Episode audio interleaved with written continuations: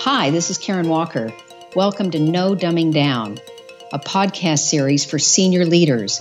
We're focused on creating the internal strategies to drive and support your external growth.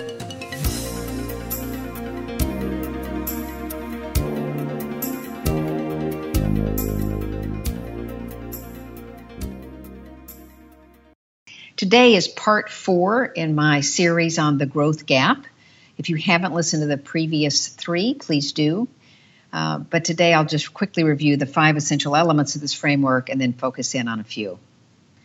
The five essential elements of this framework are these creating time to think, which is about the growth gap of awareness, avoiding the abundance trap, which is a framework for saying no, aligning your stars, about resource alignment, holding your feet to the fire, all about accountability, and mastering the art of leverage, which is about the highest and best use of your time. So let's start today with the fourth element holding your feet to the fire. This is the accountability gap, the gap between intention and behavior, a failure to follow through. And there are three primary reasons why this gap exists in organizations. First, there's no discipline of accountability in an organization. We have good intuition, but we don't follow through. We all leave meetings with the best of intentions, but life happens. Everything that was waiting to be done before you left the meeting is still there, plus all the stuff you signed up for in the meeting, and your time didn't expand. You must create a discipline for follow up, for follow through. Don't just have a wish list of actions, have a plan for holding your feet to the fire, for checking in on progress against these actions. Secondly, accountability requires clear success criteria. What are you holding yourself accountable for?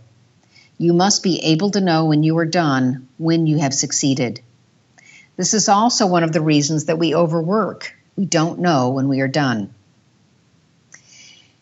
Early in my career at Compaq, we had direct line of sight from our jobs to the impact on our customers, both internal and external. That line of sight created success criteria and brought about true accountability. There was nowhere to hide. Each action and inaction had a direct impact, and we could see it. That can't always be possible in larger organizations, but definitely something to strive for. People really need to understand how their work impacts the overall success of the organization. And then, lastly, for accountability, you must measure and reward. A client made an announced change to do things differently, to do things really that were better for their market and their clients. And everybody in the organization tried to make it work. Lots of good intention and a lot of hard work. But they ultimately weren't very successful. Why? Because they failed to adjust their measures for their employees. As a result, the employees were acting in some of the new ways that they'd been told to do and really wanted to do, but also in some of the old ways that they knew they were being measured on. We get the behaviors that we measure and reward. Make sure that you measure and reward the right ones. Now, let's look at the last of the five elements of this framework, and that is mastering the art of leverage. Mastering the art of leverage, which may be the most important concept in the framework, is this it is about highest and best use of your time and leveraging learning. One tool of leverage that I like to use is the debrief. Debrief is not just the end of project post-mortem, but using debrief as part and parcel of your normal workplace, and it's a huge point of leverage. You probably plan your major meetings, but do you debrief them afterwards? Do you take time to discuss process, not just content?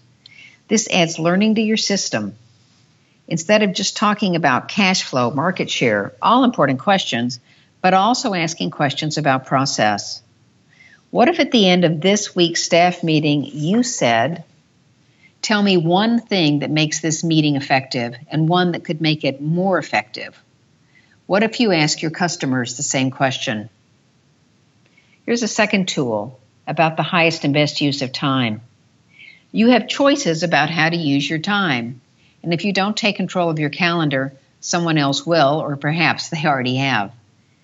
Think about your time as your scarcest resource. It's a really powerful concept. Delegating has a huge hidden benefit. It develops others. There's an ROI in the development of others. You have the capacity to create through others the ability to get more done. Now, this was a big aha moment for me. I'm very achievement motivated, as I'm sure many of you are, and I thought the more, the harder I worked, the more I could achieve. And I was really right up to a point. The aha moment, though, was the realization that I could achieve more by leveraging and developing others. These words go hand in hand. To leverage others, they must have the skills, the talent to do the work. And the best way to develop is with the guidance of someone who knows how to do the work, and that's often you. What does all of this leverage get for you? Think of it as a time machine. The result of this leverage is creating time for yourself to do the most important things. Look at your calendars, your days, your meetings. What are you spending your time on? Are you doing things that could be done by others? Well, you can have it all if you don't do it all yourself. Your time and your energy are finite resources. You can use them on the things you're good at that you enjoy doing that are energizing for you. And the payoff? Well, less is more. You will find that you are doing less, but you are accomplishing and achieving more. And that more will be fully aligned with your organizational and personal goals. That's the payoff. So, if you've listened to the other parts of this podcast series, you'll remember our old friend Archimedes, who in last scene was running down the street nude, yelling Eureka. His enduring soundbite about leverage sounds boastful, but it's not. It was a statement of fact. Give me a lever long enough and a fulcrum on which to place it, and I shall move the world. As leaders in your organization, you have a place to stand. You have access to levers, including this framework. So, with awareness and action, you can close your growth gap and move the world.